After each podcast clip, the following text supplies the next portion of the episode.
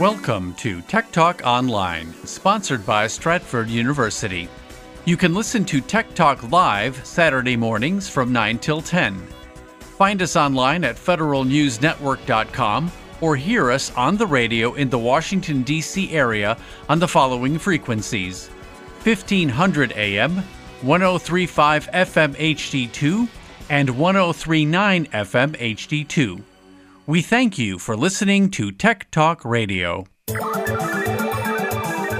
Interfacing complete. Please stand by. Now downloading Tech Talk Radio with Dr. Richard Shurtz and Jim Russ. Tech Talk Radio, it's technology you can understand. And now, here are Dr. Richard Shurtz and Jim Russ. Welcome to Tech Talk Radio. We are in the virtual faculty lounge at Stratford University talking technology. I'm Dr. Richard Shurtz. And I'm Jim Russ. And there's more ransomware out there. Another Florida city paid for to get their computers back. Really? It's just going city by city by city. Google has a new Google Maps has a new feature where they'll track your speed and keep a history of it. Mm-hmm. So in case you're in a radar trap and the radar is n- incorrect, you actually have some evidence of the speed you were going. Wow. So that'd be an interesting thing to do. Uh, Russia denies jamming the GPS systems in Israeli airports. Russians are very good at jamming GPS. and this, so many of our systems depend on GPS that uh, that is a, that's really a form of electronic warfare that's going to become more and more important. And the uh, Chinese are, are up to their hacking tricks, hacking uh, ha- global attacks on telcos across the, the, the area. Now, there's also something interesting. There's the first practical electric um, aircraft that's used for regional flights. It has it has a range of 650 miles, and it looks like it's going to be a great option for regional air carriers. Interesting. So don't know if I want to be one of the test pilots on that. Though. On that one, you, you don't want you don't want the batteries to go down. And Yeah. this week we're going to feature the woman who uh, who basically developed the first RISC processor, and that turned in and that was evolved into an ARM processor. And the ARM processors are in 95% of all the cell phones. And I'll explain what all that means when I when I get to the uh, segment. You'll and need of to. course, I'm lost. it was a huge, huge mail bag. There's a letter in your mailbox. We got an email from David in North Carolina. Dear Doc and Jim, I just bought, bought a smartphone that supports wireless charging. I'm planning to buy a wireless charger soon. Are there any technical specs that I should be watching for? Love the show, David in North Carolina. Well, David, there more and more phones are going to wireless charging, and the, the good news is the wireless charging industry has consolidated around one standard, which is really important. So when you buy a charger, make certain that it is QI certified. Now, QI is pronounced Qi. Make certain it's pronounced Qi certified, and that's the new standard for wireless energy transmission. It's a format that is maintained by the Wireless Power Consortium, and these guys consolidate a lot of different wireless charging technologies and and and, and, then, and ended up with this one. And it uh, so that there'll be one standard across all devices. Now you can still buy wireless charging systems that don't support the Qi standard, but don't buy them. okay, when a phone or charger is Qi certified, that means it's been tested by the Wireless Power Consortium for safety, effectiveness, and compatibility. Now, wireless chargers rely on magnetic induction as well as magnetic resonance to transmit energy. Qi uses both. Now, your phone contains a coil in its back that converts the magnetic energy into electrical energy, and that's used to charge the battery. Now, if a wireless charger is not Qi certified, uh, as I said, you should avoid using it. Now, Qi certified chargers are available from Anker, from Choetech, and Yootech. Now, for instance, a Qi certified uh, charger from Choetech, C H O E T E C H, that charges at, at the rate of 15 watts, is only $25.49 on Amazon. So they're not really that expensive. So it's a good question, and uh, I'm glad you're keeping track of those standards. We got an email from Anna in Kilmarnock. Dear Tech Talk, a few days ago, I got a text message from Microsoft saying that my computer has a virus and I need to delete the System32 file. But I can't find it anywhere. I've looked everywhere. I texted them back and asked them how I do that, and they haven't heard back from them. Can, can you tell me how to find the System32 file so I can delete it? Anna in Kilmarnock. Anna, you don't have to delete anything because that text message you received is a hoax. It was sent by a scammer, not by Microsoft. You couldn't find System32 files on your program because to delete because Microsoft hid them because they didn't want the user to muck around with system files. Now, if you did manage to find that file and delete it, you would end up completely trashing your Windows installation. Wow. Now, luckily, Microsoft made it hard to find the file and you didn't delete it. Uh, but uh, just don't listen to any email that comes to you because it could be a scam. We got an email from Helen in Rockville. Dear Doc and Jim, I've been shopping for a new laptop and have noticed that most of the better ones do not come with optical drives. I got hundreds of CDs and DVDs that are filled with photos, and I and I need to access them on occasion. Uh, so I'd like my new laptop to have a DVD drive. Now I know I can buy an external D- DVD drive, but I prefer to have it built in. Why are they making laptops without optical drives? Doesn't make sense to me, Helen in in um, Rockville. Well, there are several reasons why they've gotten rid of uh, including them in laptops. First of all, they're not used that much anymore. Most music, movies, computer software are delivered to the consumer over the internet instead of by disk. Right. So there's you you, you, you rarely you never get any uh, software delivered on um, on DVDs. In addition, uh, there are many inexpensive USB hard drives that, and and online backup services. So it makes it very easy to back up your data on your computer. See, remember in the old days, people do backups on the DVDs? Yep. I mean, that just is not happening anymore. So, you know, I cloud backups and using a USB hard drive because you can get a one terabyte USB hard drive that's really, you know, not that expensive. Less, you know, about hundred dollars, and you can you can back up everything. In addition, you know, people used to share photos uh, on DVDs, but now with all this cloud, uh, you know, cloud storage uh, capacity, you can just upload your photos to the cloud and you can share them. You don't actually have to ship around a CD. Now, the final reason they got rid of them is making them, getting rid of them. They can make the uh, the laptop thinner and lighter, Yeah. Mhm. and less expensive. Yes. So that was really the the idea. Now, luckily you can buy an external USB optical drive for as little as fifteen dollars. Just going to Amazon, they're they're available, and um, you know that's what I'd recommend. Now the good news is, if you look, you can still buy laptops with internal optical drives. They're still available. They're just getting harder to find. Mhm. But I but I'll tell you, I think I'd go with the external drive because you, you'll get a laptop that's thinner and lighter, and um, and probably a little bit cheaper. Right. So, good question, and uh, good luck with your new laptop. We got an email from Jim in Arizona. Dear Tech Talk, I'm an admin of a large Facebook group that has over 60,000 members. So it's a great group that discusses mindfulness living.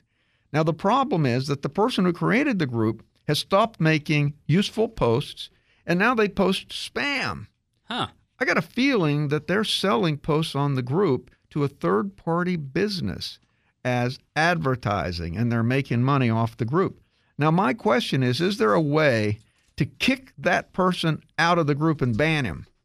Everything I've read says that I cannot ban the creator of the group. Well, um, Jim, you're exactly right. You cannot ban the creator of a group, even if you, uh, even if you're also an admin the creator of the group can never be banned. And I think Facebook is correct in, in, in preventing that because can you imagine you create a group and then you invite other admins to, to help you manage the group and then the admins that you invite they kick you out of the group and, and you lose control of the group. It's So like an admin coup d'etat. it would be an ad, admin coup d'etat. That's right. It, it could be uh, Bloodless overta- overthrow. Blood, blood is over. Yeah, it could be. Uh, it could be like a Facebook mutiny. Could be another. so I, I think Facebook's exactly right about that. They, they, they you should not be able to, to ban the creator. Now, however, so what you should do, uh, just create your own group. So you can go and you can create your own group, um, and, and you can start. Uh, and then once you can go back, you can invite members of the old group to join your new group. And since you're an admin of the old group, you can you you you, you can do you know mass invites to everybody in the group. And if everybody is as fed up with this guy as you are, uh, I think a lot of people Go form another group. yeah, uh, yeah, I think people are just going to switch over to your group, and then you'll you'll carry on, and then the spammer can be in his own group with nobody reading it. I think that's your only option. And um, I do think Facebook has the right policy there on banning admins. We got an email from Wendy in Fairfax. Dear Doc and Jim, I've got a Samsung smart TV, and my friend told me that she heard on the news that viruses were hitting smart TVs, and we need to scan them for viruses. I didn't even know a TV could get a virus. Is that true? And how can I run a scan? Well, smart TVs can indeed. I mean, they're they're actually computers. They they can get viruses. Now it, it happens that you know there haven't been many viruses written for it, so it's not really a problem. But you see, the NSA had a toolkit that you know that was actually hacked and released to the public, and that toolkit w- allowed you to install malware on a TV and use the built-in amplify built-in microphone on the on the TV to listen in for spying. Oh wow. So, you know, so they would just, you know, everybody had a smart TV and they all have built-in microphones and so they could just go in and they basically could, could could plant a microphone in the living room simply by taking over the TV. So that's the only like application of malware that I've that I've seen. Now there was a news report that your friend probably is responding to. Uh, Samsung recently sent out a tweet warning owners uh, of their smart TV to scan their TV for viruses. They sent it out, and the tweet created huge panic among all the users. Nobody knew how to do it. They said, "What should I do?" Finally, because there was such a it was such a PR nightmare, Samsung removed that tweet. Now, uh, if you, I, I don't really think it's worth scanning your TV for a virus, uh, but if you really want to do that, uh, you'd have to go to the manual for your Samsung Smart TV, and they'll tell you exactly how to do the scan. We got an email from Lois in Erie, Kansas. Dear Tech Talk, we have two computers in our home office, but only one USB printer.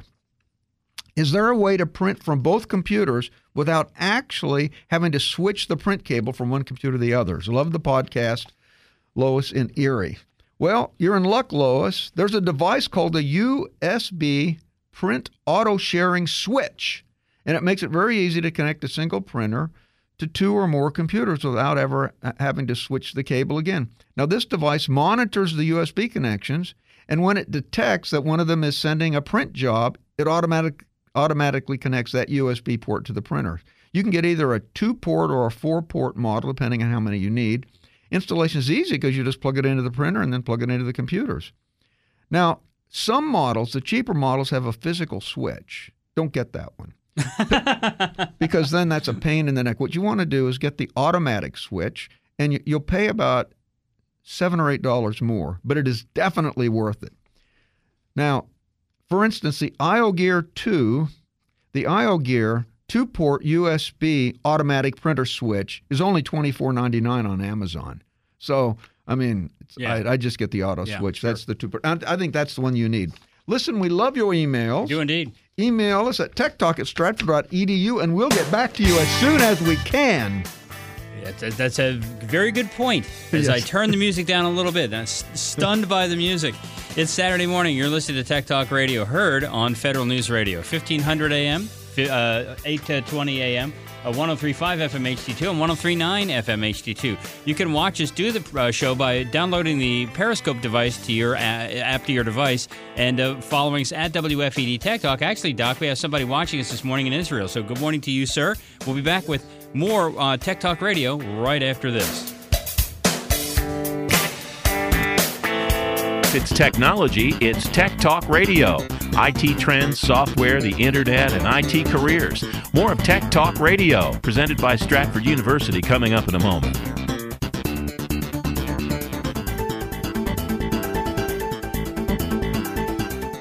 In the next three years, there will be 3.5 million unfilled cybersecurity jobs. How can you make that work for you? Stratford University offers everything you need to succeed, from certifications to bachelor's and even master's degrees in cybersecurity to prepare you for a rewarding career in today's most lucrative and sought after field, cybersecurity. Stratford has seasoned IT faculty, well equipped labs, and real life scenarios to help you achieve practical solutions to today's newest challenges. And Stratford Stratford makes a cybersecurity career reality with accelerated classes, year round program starts, and both on campus and online options to fit your busy schedule. All disciplines are offered, including digital forensics, networking, and telecommunications, and our full line of degrees, including a master's in cybersecurity. Find the future of you with a future in cybersecurity. Go to stratford.edu slash cybersecurity today. That's stratford.edu slash cybersecurity.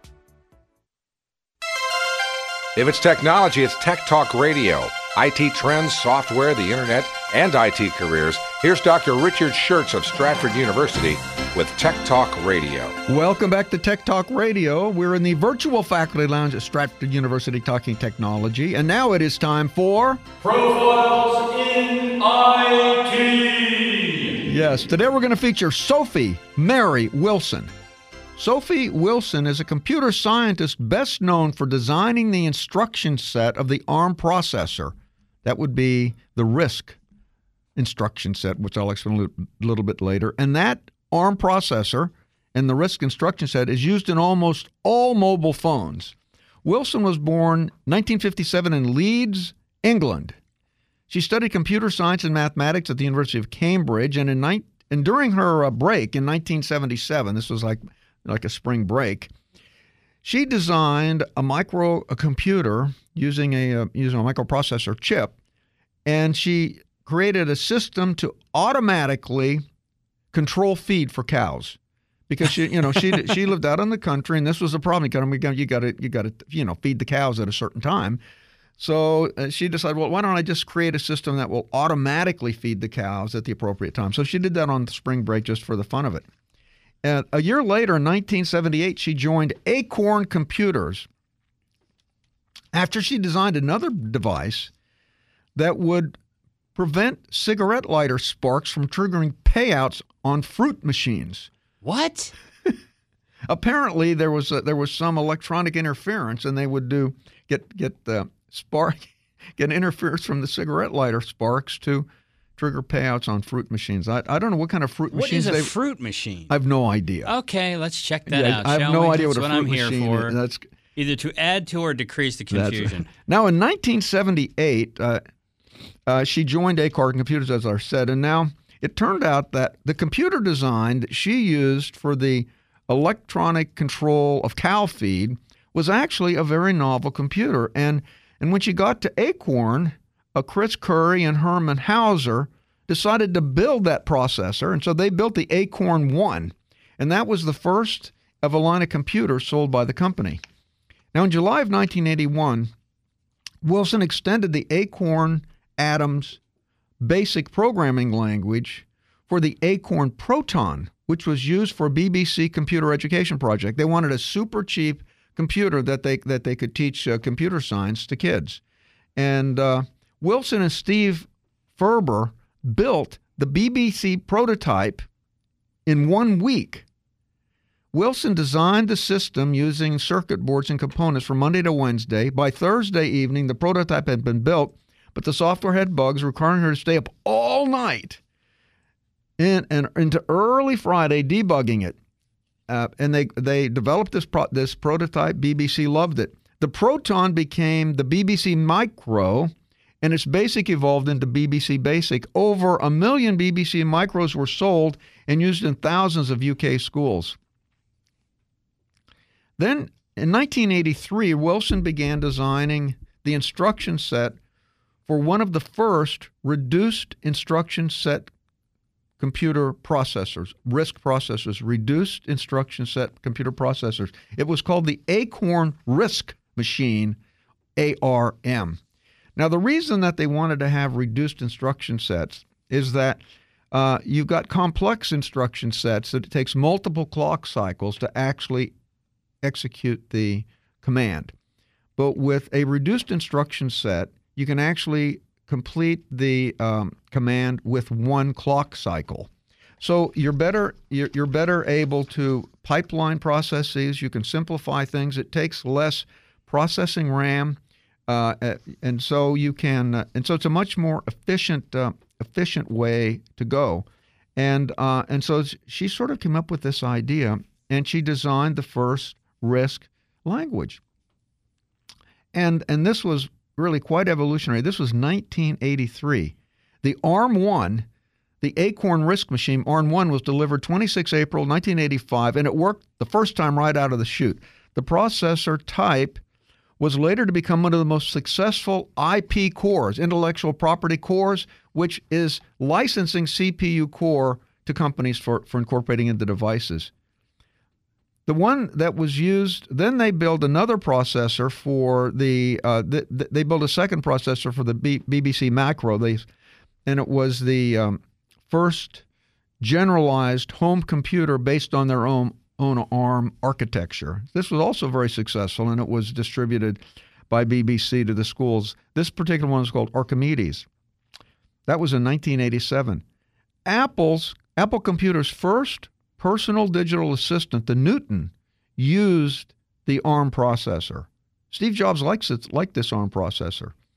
The ARM processor core is now used in thousands of products around the world, from mobile phones to tablets to digital televisions and video games. The number of ARM processors, uh, processor core now shipped that have been shipped exceeds 30 billion. That's more than four ARM processors for every person on Earth. Wow. That's a lot of penetration. Mm-hmm.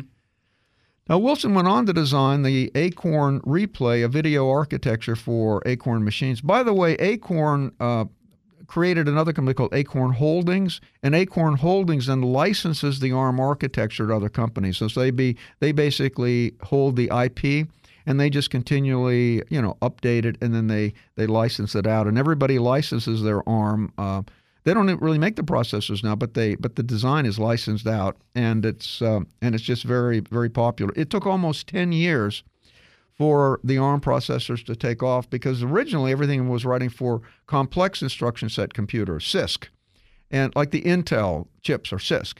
And so the, all the software supported CISC, and no, the, the software did not support RISC architecture. So it took about 10 years for enough software to be developed and operating systems to be developed that that actually it, it could get very strong market penetration. Now, um, Sophie Wilson is now the director of IC design in Broadcom's Cambridge, UK campus. She's the chief architect of Broadcom's FirePath processor. In 2012, she was awarded the Fellow Award by the Computer History Museum for her work with Steve Fulton on the BBC computer and the ARM processor architecture. In 2013, Wilson was elected as a fellow to the prestigious Royal Society.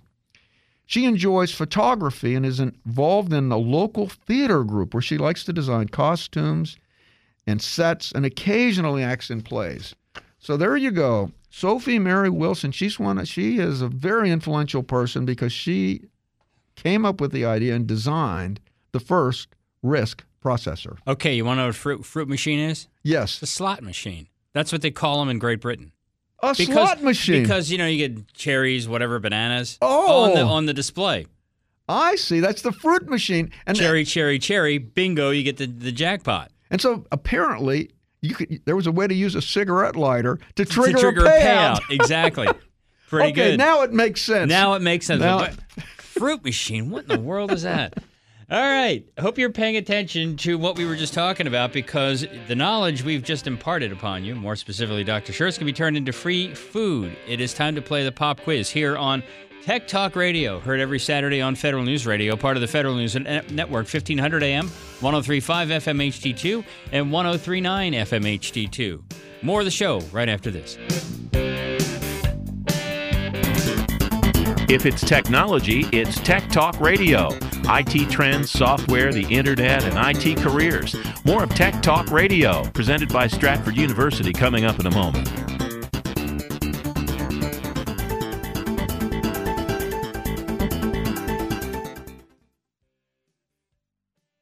In the next three years, there will be 3.5 million unfilled cybersecurity jobs. How can you make that work for you? Stratford University offers everything you need to succeed, from certifications to bachelor's and even master's degrees in cybersecurity to prepare you for a rewarding career in today's most lucrative and sought after field, cybersecurity. Stratford has seasoned IT faculty, well equipped labs, and real life scenarios to help you achieve practical solutions to today's newest challenges. And Stratford Stratford makes a cybersecurity career reality with accelerated classes, year round program starts, and both on campus and online options to fit your busy schedule. All disciplines are offered, including digital forensics, networking, and telecommunications, and our full line of degrees, including a master's in cybersecurity. Find the future of you with a future in cybersecurity. Go to stratford.edu slash cybersecurity today. That's stratford.edu slash cybersecurity.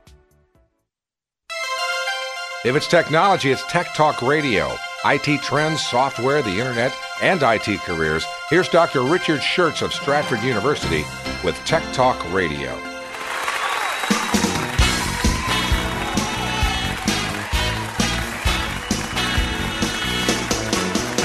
Live from Washington, it's the Stratford University Pop Quiz with Andrew Mitchell, Jim Russ, featuring Mr. Big Voice, with musical guest, the Stratford University Junkyard Band, and your host, Dr. Richard Shurtz. Yes. Thank you. Thank you. Thank you. Please sit down. Sit They're down. well Yeah. behaved. I think they all want to get off to their July 4th vacation. They're ready. They're ready to rock and roll for Yes. July 4th. Now, this, of course, is not just a radio show. This is a classroom of the airways, and we're going to do an assessment to see whether the audience has been listening. And if you get the correct answer to our pop quiz, our assessment tool, you'll get an A for this particular class. Plus, you'll get tickets to fine dining at one of our uh, dining rooms. Earlier in the show, I talked about Mary Sophie Mary Wilson. Of course, she is the she designed the instruction set of the ARM processor, which has become a revolutionary processor for small mobile devices. Now, when she was in school during Easter break, though, she built a microcomputer for a particular application. What was that application? All right, there's the question. If question. you know the answer to today's question, well, good for you, Smarty Pants. Step two is to pick up your phone and give us a call. If you're dialing from west of the Rockies, it's 877 936 9333.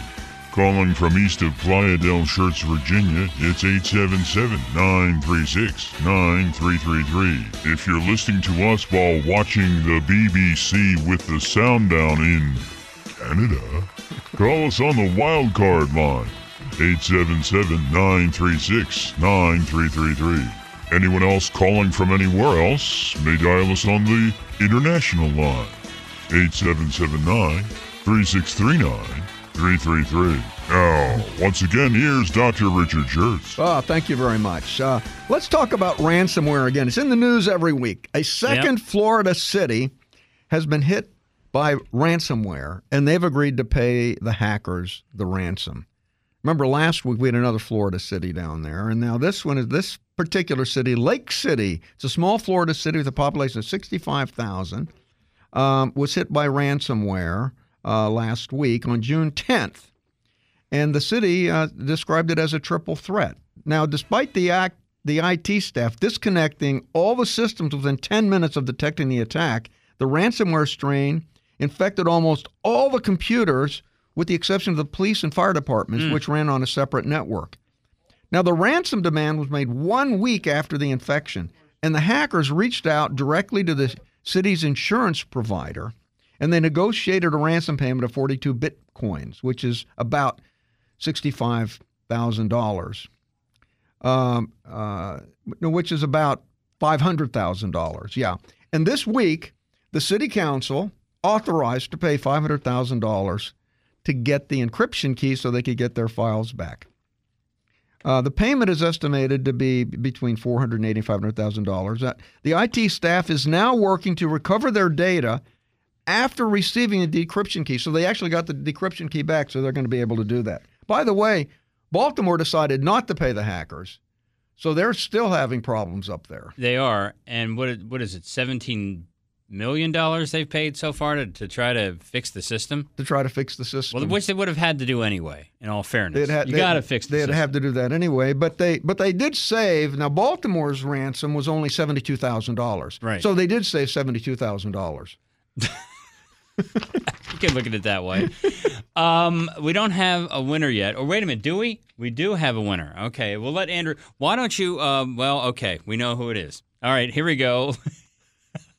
Sorry, Doc. It's it's summertime, right? Yes. Yes, oh, indeed. we're losing our minds over here. Maybe I never had one. Let's go to line numero uno. This is Andrew. No, and Andrew answered the phone. It's Lewis who's calling us from Rockville. Good morning, Lewis. How are you, sir? Good morning, sir. Yes. Excellent, Pretty Doctor. good, Doctor Shurtz, go ahead and Yeah, ask the question, earlier in the show, we talked about Sophie Wilson. She, of course, was the uh, creator of the RISC instruction set for the ARM processor. But while she was in school, she took off for Easter break and designed a microcomputer for a particular application. What was that application? To feed the cows. That is, That is correct. We have a correct answer. Very good. Uh, Lewis, hang on a second. We're going to send you back to uh, Andrew, and he will uh, give us, uh, take your information and um, uh, get the your information from uh, you. I'm looking for the right song here. Where did it go? I'm I'm uh, I'm a bit of a mess this morning. I'm so very sorry. Let's do this this way. That's the music we needed to play. That indicates that we have a winner. Okay. All right. Yeah, now we've got it. There you go. Wow. It's Saturday morning. You're hmm. listening to Tech Talk Radio here on Federal News Radio, part of the Federal News Network, 1500 AM, 1035 FM HD2, and 1039 FM HD2. More of the show, such as it is this morning, coming up in just a moment. Be right back.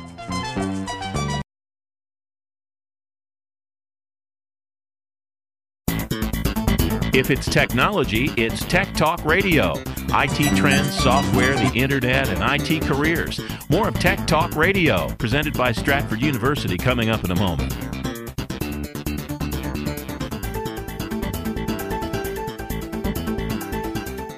In the next three years, there will be 3.5 million unfilled cybersecurity jobs. How can you make that work for you? Stratford University offers everything you need to succeed, from certifications to bachelor's and even master's degrees in cybersecurity to prepare you for a rewarding career in today's most lucrative and sought after field, cybersecurity. Stratford has seasoned IT faculty, well equipped labs, and real life scenarios to help you achieve practical solutions to today's newest challenges. And Stratford makes a cybersecurity career reality with accelerated classes, year round program starts, and both on campus and online options to fit your busy schedule. All disciplines are offered, including digital forensics, networking, and telecommunications, and our full line of degrees, including a master's in cybersecurity. Find the future of you with a future in cybersecurity. Go to stratford.edu slash cybersecurity today. That's stratford.edu slash cybersecurity. If it's technology, it's Tech Talk Radio.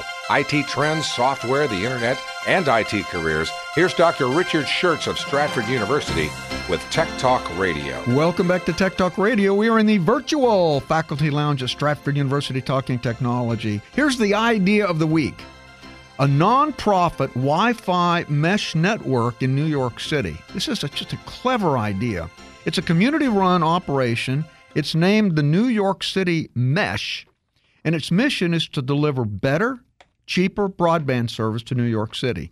Because you know we got the problem that the, the telcos kind of have a you know a, um, a monopoly on on broadband delivery, and they charge a lot of money for it. And there are data caps and all sorts of things, and they just want to get rid of that. It's a locally owned nonprofit, and it's engaging in a dramatic expansion to deliver more broadband alternatives to um, to the big ISPs.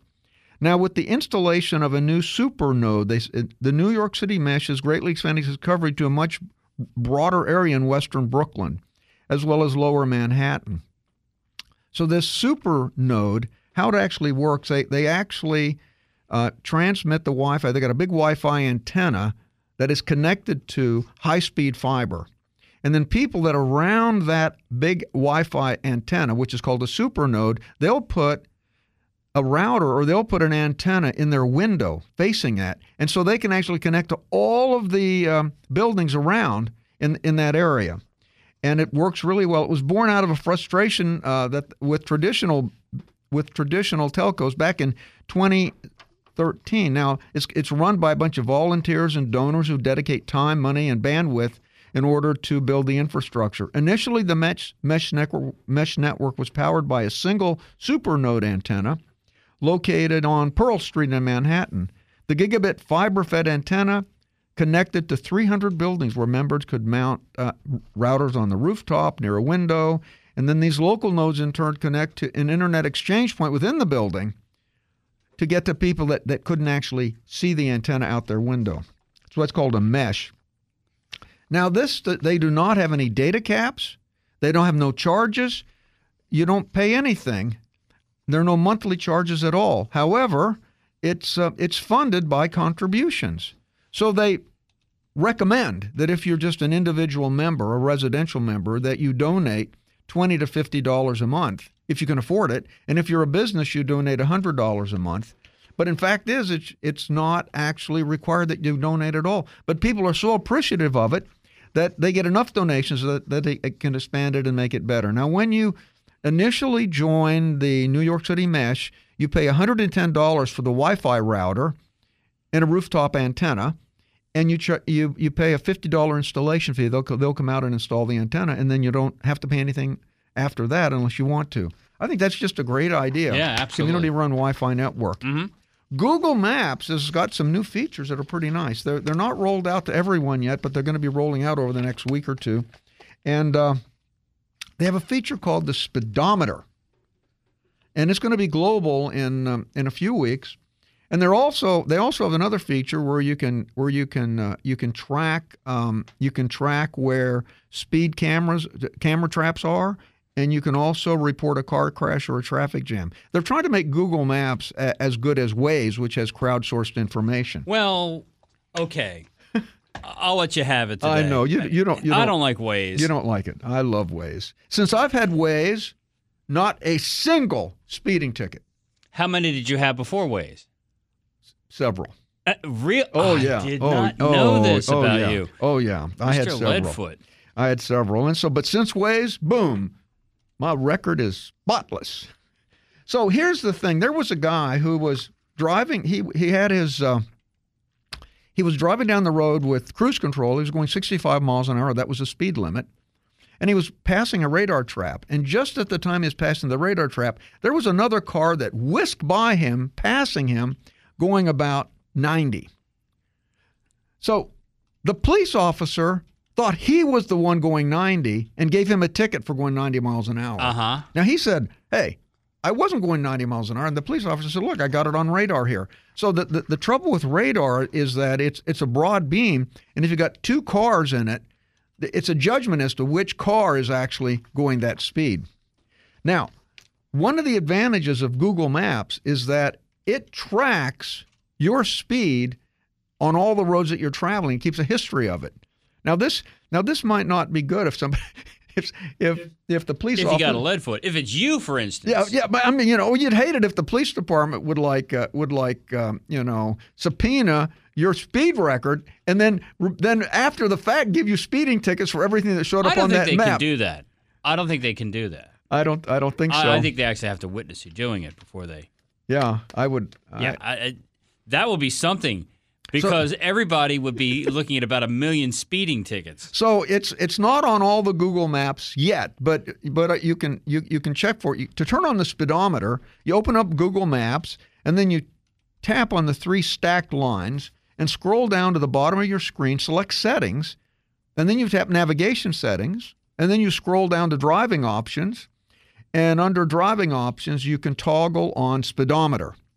If you don't see the speedometer there, then it means you don't have it yet. But they're rolling it, it within a week or two. It'll be out everywhere. Now, if you want to also use it for for for for speed camera traps, you can do the same thing.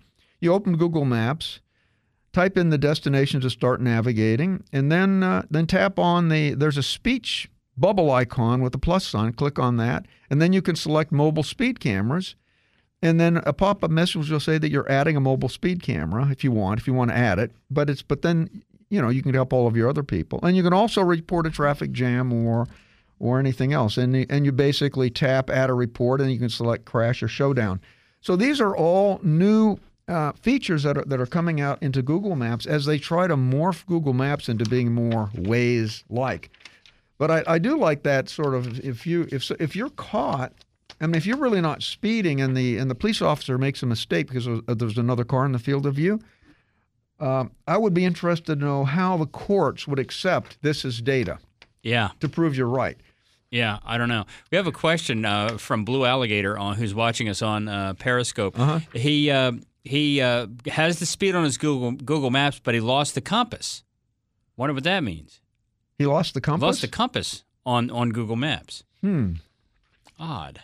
Let's let me see what I can. Let me. I'm gonna go to Google Maps now and You see can- what it looks like. I'll, can- I'll do a little check that. recon. That's here. probably an option, probably an option setting that you Yeah, can have. let's see. All right. Now, You- uh, go ahead. Russia has denied the role in Israeli airport GPS jamming. They denied it. They said we had nothing to do with it. Well, they also denied that they interfered with the 2016 election. So the- Russia denies everything. Since early June, GPS signals at the airport have been unreliable for pilots and planes. The missing navigation data had a significant impact on airport operations. It's it hadn't caused any um, any accidents yet because the pilots use the alternative landing system. It's this you know it's this uh, it's this landing system that's that's not based on GPS. The GPS only affects aircrafts in the sky over the airport and not ground based. Now they said the problem is that uh, somebody has put up a GPS spoofing signal, and it and it's near the airport. It's pointed where the airplanes are, and it sends out incorrect location data. Now this can mean that receivers on the airplane sometimes report locations miles away from where they actually are. So if they if they use, if they'd land with GPS, it would be a problem. The disruption was linked to electronic warfare systems used by Russia to protect planes in uh, in an air base in Syria. The military base is about 350 kilometers from Ben Gurion Airport. So the the Russians have been using GPS spoofing in order to keep planes from bothering their assets in Syria. So they are quite, uh, and they also use GPS spoofing when they uh, when they were invading Crimea. Now, despite the uh, denials, Russia is known to have a long history of involvement in GPS spoofing and jamming. Uh, there's a document that lists over 10,000 separate instances of GPS r- r- disruption, and uh, the Russia was a pioneer in this technique. I think this is going to be a bigger and bigger problem because our, our defense systems report on GPS. You, can you imagine if all the GPS would go down, none of the, none of the navigation systems would work, and um, it would be it And would you'd be, be getting speeding tickets left and right. Waze would be down. Waze would be down. Yeah, I'd, uh, you know, I'd I'd probably You'd have to park the car. I would have issues. I would have issues. I know. but I would I would certainly try to do it. Now, the Chinese hackers are linked to global attacks on telcos. This this is uh, I mean this you know you know electronic warfare and uh, and cyber espionage is becoming a bigger and bigger problem. The campaign was dubbed Operation Soft Cell. It's been active since 2012 and it, ac- according to Cybereason, an endpoint security company based in Boston, the attackers attempted to steal data stored on Active Directory servers of the organizations. This is where this is where you got all your you've got all your it's stored in Active Directory. That's what Microsoft uses to store usernames, passwords, as well as other personal identifiable information. They've got billing data, call record data, credentials, email servers, geolocation of users, and more. And based on the tools used in the attack, such as poison ivy, rat, that's like a um, remote. That, that's that's like a, a, a something that that basically uh, takes over a rat takes over the the computer. yeah. Not and good. then the, the tactics and techniques and procedures deployed by the attackers was likely run by APT10, the notorious group of Chinese hackers. The U.S. Justice Department indicted two members of APT10 for conspiracy to com- computer intrusions and to commit fraud and aggravated identity theft. The hackers attacked organization in waves launched over a period of months. During that time, they were able to map target networks, compromise credentials, and that enabled them to compromise critical assets such as production and database servers. The attack was widespread, not just for individuals, but also for organizations and countries alike. This type of attack would greatly help, for instance, Huawei in their fight to control as much of the 5G space as possible. The attacks didn't appear to have any super secret stuff. It was uh, no super super secret hacking tools. It was all hacking tools that were off the shelf. You could teach a college student to use it, but the telco systems were vulnerable enough. So this is becoming a bigger and bigger problem. Doc, let's take a break here if you don't mind. Okay. It is Saturday morning, and you're listening to Tech Talk Radio, heard on Federal News Radio, part of the Federal News Network, 1500 AM, 1035 FM HD2, 1039 FM HD2. Watch us do the programming uh, program by downloading the Periscope app to your device and following us at WFED Tech Talk. If it's technology, it's Tech Talk Radio. IT trends, software, the internet, and IT careers. More of Tech Talk Radio, presented by Stratford University, coming up in a moment.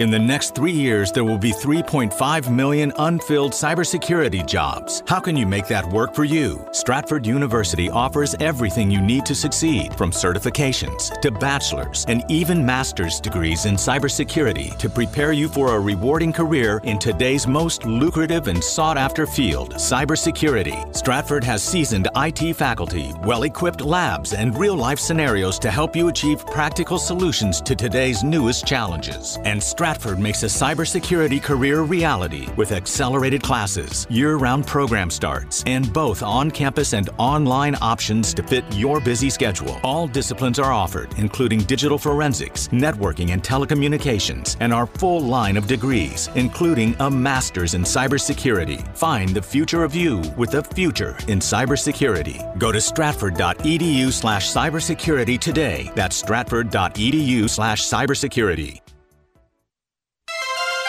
If it's technology, it's Tech Talk Radio. IT trends, software, the internet, and IT careers. Here's Dr. Richard Shurtz of Stratford University with Tech Talk Radio. Welcome to Tech Talk Radio. We're in the virtual faculty lounge of Stratford University talking technology. Let's talk about the top 10 jobs in 2019 for IT. With cloud computing, mobile applications, massive amounts of data, all kinds of software that you know runs the World Wide Web, social media, there is a lot of opportunity there for people entering the IT field. Now, the employment growth, and I'm going to talk about employment growth information as well as salaries. The employment growth comes from the Bureau of Labor Statistics for 20, 2016 to 2026. The salary statistics come from payscale.com and reflect the salaries as of March 2018. So the number one job is mobile application developer. You'd think that makes a lot of sense because so many mobile applications. The employment growth is 30%. The median salary is 72,000. Now mobile application developers create applications for mobile devices such as iPhone and Android. That's the number 1. The number 2, as you might expect, information security analyst. Information security analysts, they develop and implement computer security strategies and systems to protect vital information from computer crime and cyber warfare. And you can see with all the stories today why this would be very important. That has employment growth of 28% and a median salary of $70,000. The number three job, number third job is web developers.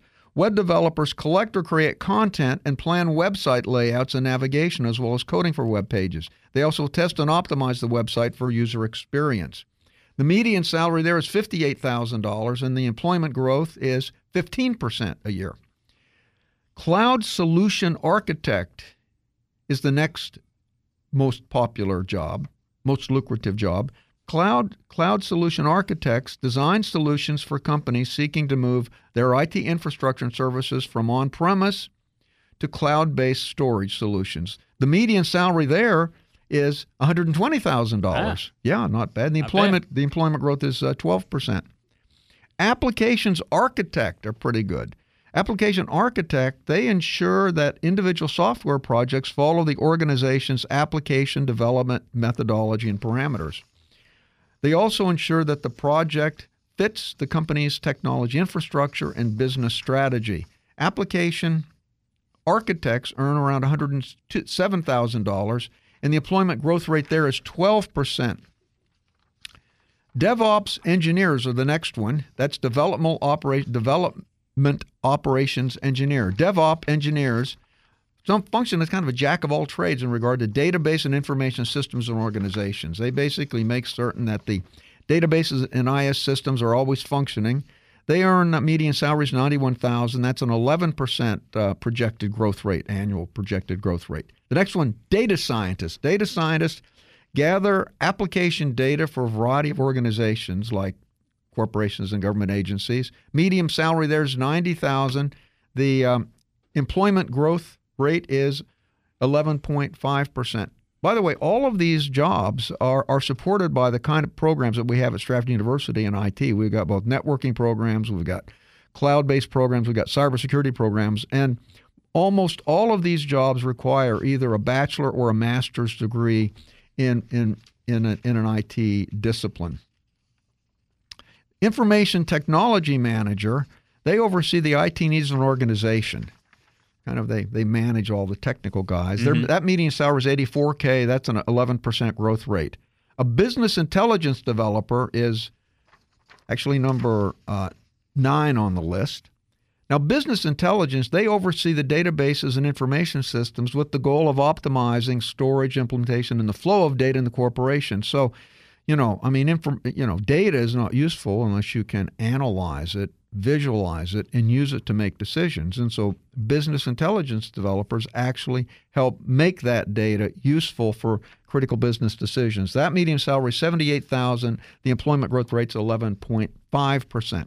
The last one on the list that we're going to talk about this morning is database administrator.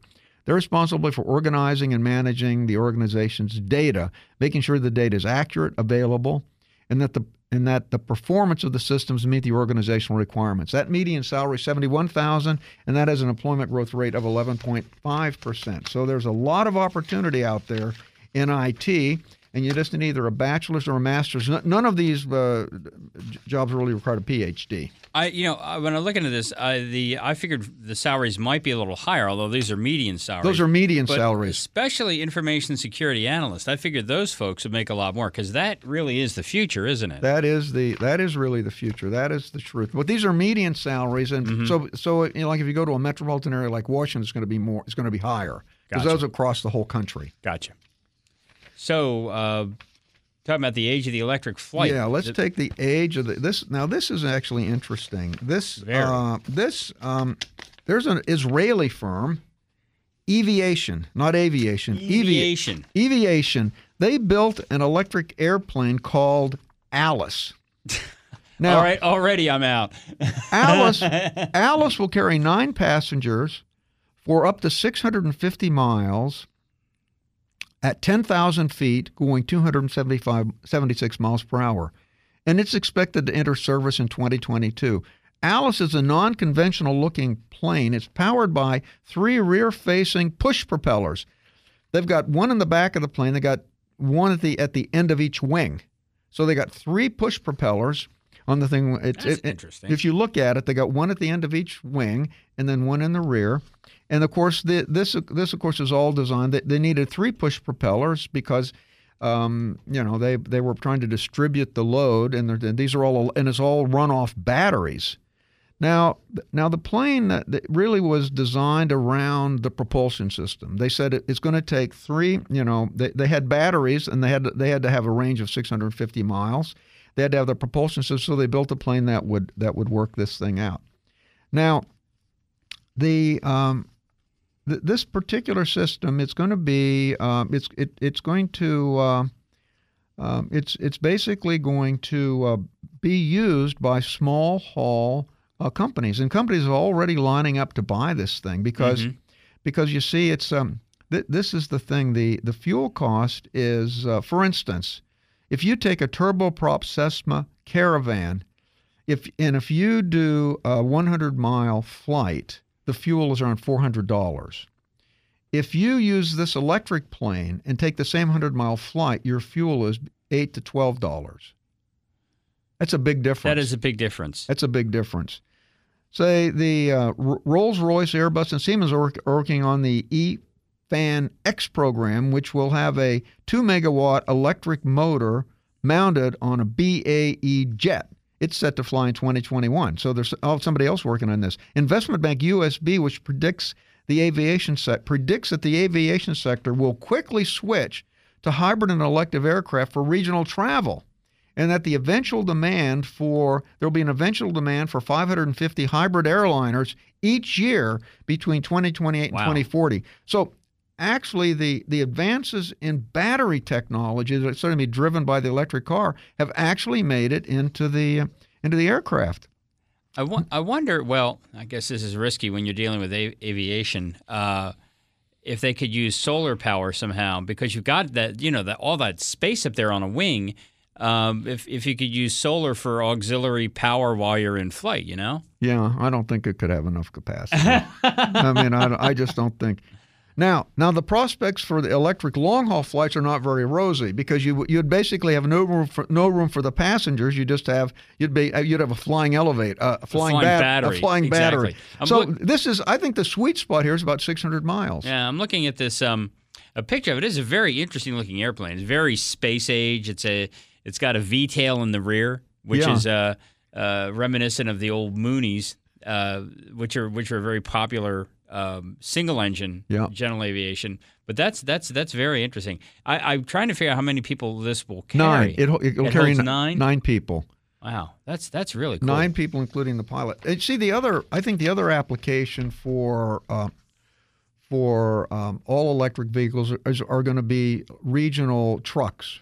Mm-hmm. Regional trucks, because the, the the problem is with you know when you when you're is- is the charge time on the battery. Yes. And so, but you, if you got a regional truck, because you know you're, you you can get a range. You know, Tesla's building the truck here that'll be you know maybe 400 mile range, so you could actually t- do a round trip, do a job for the day, come back and, and charge back at your base station. problem with that is traffic. And if you get a day like, you know, yesterday, we were talking about traffic yesterday. It was so bad. You get stuck in traffic. I mean, uh, and there are a lot of trucks that were stuck in when I was stuck in yesterday. Four hours idling, all of a sudden the thing dies. But I can tell you the I also think trucks are going to be the first real application for autonomous vehicles Mm-hmm. because they they'll they'll be able to run autonomously on the on the um, um, you know on the highways quite easily. I think that's going to be the next big really big push and and actually this this uh, this electric airplane surprised me because I was thinking this would this would never be used for air, for for air for the um, for air airfare. I wonder how long it takes to charge it because you know a lot of these jets uh, in regional service they they they get someplace they unload they vacuum it out they fuel it up and they're back on another run. could be a problem. Yeah, I Could mean be because these things run all day. They run all day. I mean, uh, you know, I think they're going to eventually have to get removable power packs, where they just That's pull it. out they just Yeah. pull out a battery and pop it in, and it's just like loading It's like a giant toy changing and, the and it's in. just like it just be a pallet, and it'll be like they're loading luggage onto the flight. That's that's that's that's interesting, but that's I, I wonder how big these these batteries are that are on this thing. I don't know. They didn't really give that.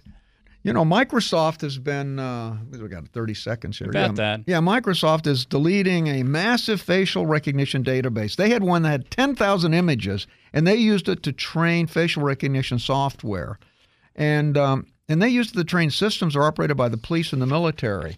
But Microsoft is worried about the privacy violations of facial recognition. So, in order to make a statement, because they want Congress to put some legislation out, they deleted their database of nearly 10 million faces so it would not be available to anyone out there because they don't think that face recognition should be used so widely.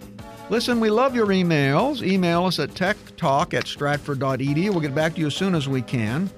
In addition to that, go to the Stratford University website at stratford.edu, check out the programs, and tell them you heard about those programs on Tech Talk Radio.